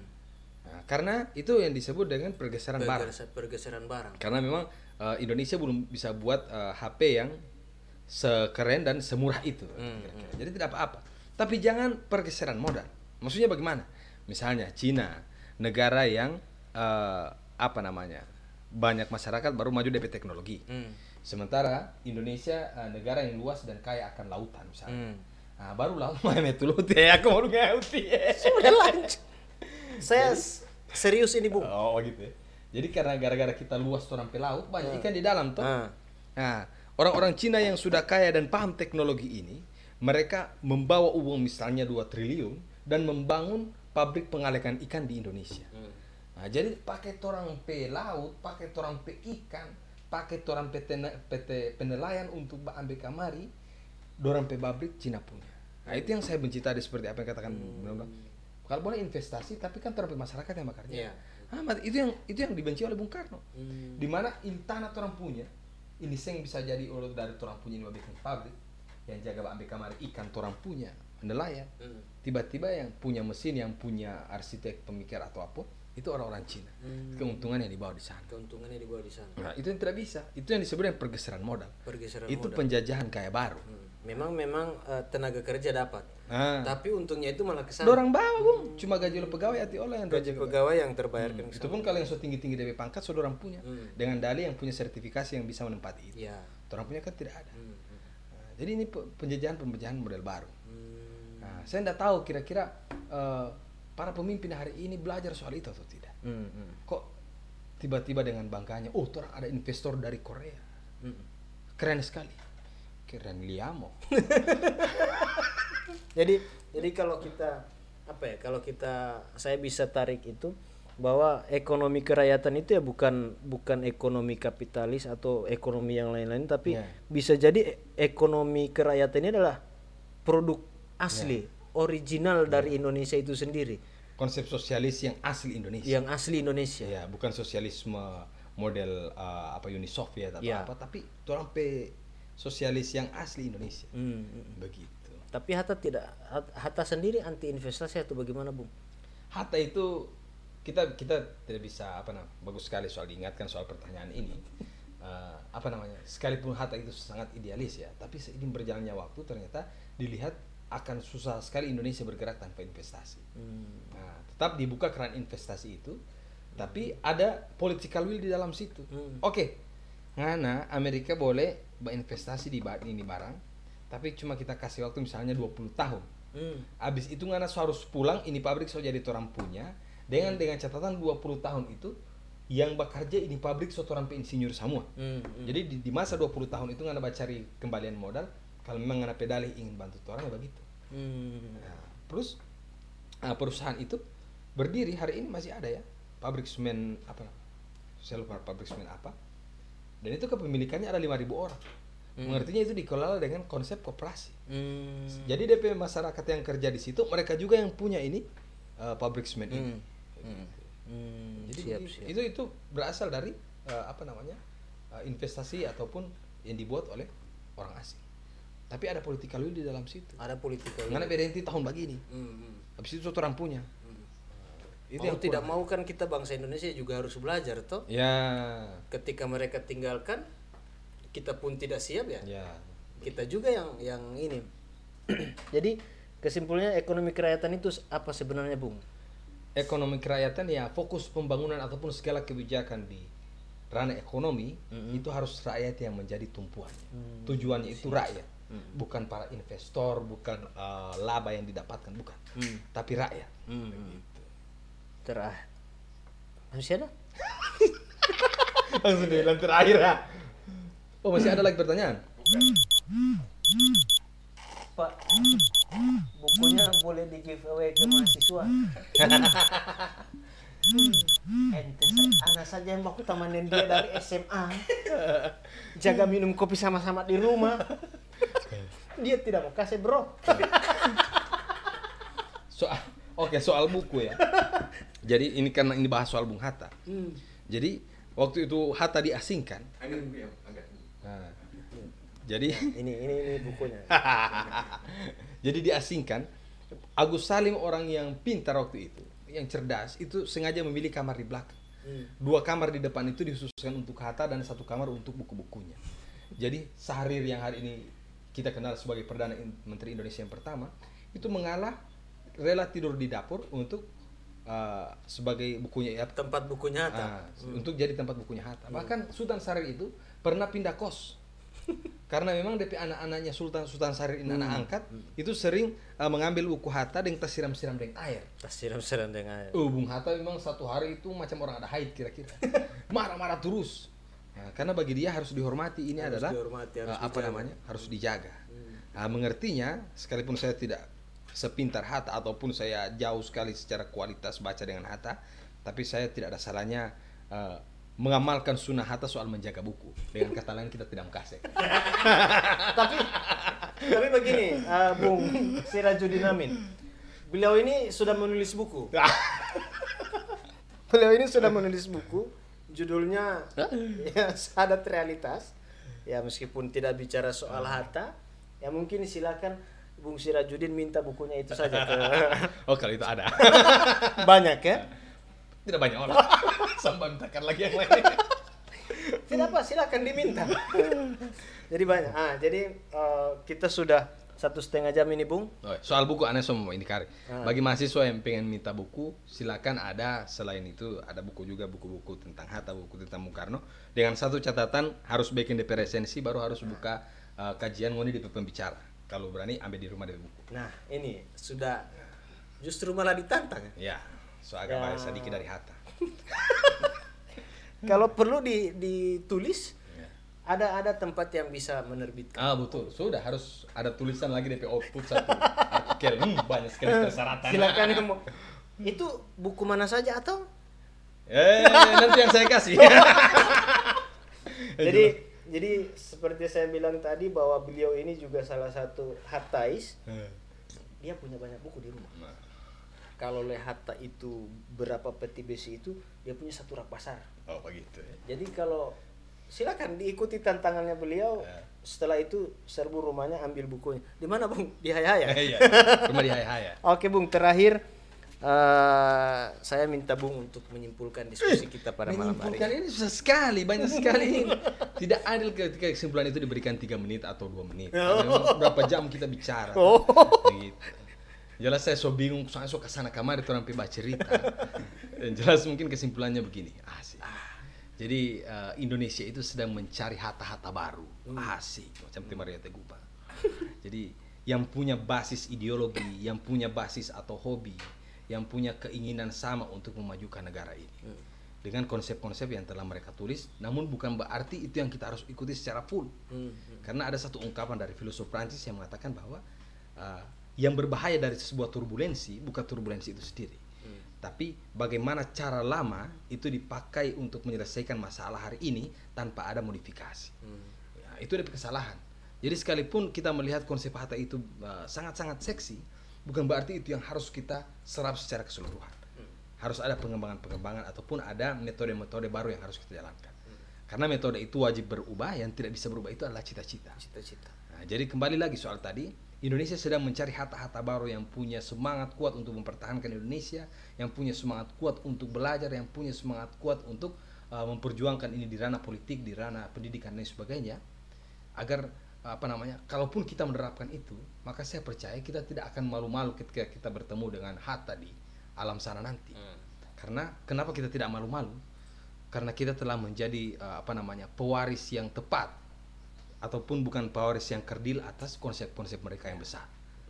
Kira-kira begitu bu. kira-kira begitu. ya baik eh, teman-teman sekalian sahabat besok keriting yang sedari tadi menyaksikan diskusi kita yang kita bawakan dengan santai eh, apalagi suara tawa dari narsum kita pada malam hari ini ciri khas sekali dan saya rasa eh, diskusi kita pada malam hari ini sudah satu jam setengah bu Oh begitu ya? dan ini sebenarnya bukan diskusi pertama kali antara saya dengan Bung Andi yang berbicara atau membahas soal Bung Hatta. Itu setiap 12 Agustus atau 14 Maret kita sering peringati. Tapi beberapa tahun belakangan kita tidak memperingati lagi dan alhamdulillah malam ini kita bisa bertemu dan membahas panjang lebar bahkan lebih panjang dan lebih keren, lebih modern dari Oh. diskusi-diskusi yang Terima sebelumnya. kasih Bung Tommy kira-kira. Jadi pertemuan kita pada malam hari ini eh, saya eh, apa namanya saya tutup dengan dua eh, kalimat dari Bung Hatta. Yang pertama bahwa generasi yang besar menemukan generasi yang kerdil, kemudian eh, apa namanya Gagasan ekonomi kerakyatan Bung Hatta merupakan solusi untuk mengatasi krisis yang disebabkan oleh kapitalisme. Namun gagasan ekonomi kenyataan kerakyatan bukanlah konsep sosialisme ala barat, melainkan sebuah gagasan yang lahir dari diri dan realitas keindonesiaan asli. Dan itu sudah dituliskan oleh Bung Andi. Terakhir, semoga meskipun dengan suasana sederhana pada malam hari ini, Hatta tersenyum, Hatta bangga. Masih Insya ada Allah. beberapa calon Hatta di masa depan yang sering memperingati, sering menjaga marwah dan membuat masyhur gagasan-gagasan atau pemikiran-pemikiran Bung Hatta meskipun dalam tanda petik mungkin hari ini sulit kita terapkan di Indonesia dengan eh, serangan investasi yang begitu besar yang bertolak belakang dengan cita-cita Hatta mudah-mudahan Hatta tetap bangga dan semoga cita-cita Hatta akan tetap hidup dalam sanubari kita demikian teman-teman Eh, Belum aku ke sana yang jaga bambunya dari tadi. Oh iya. Eh, sepanjang diskusi kita ada beberapa gangguan teknis, kami mohon maaf.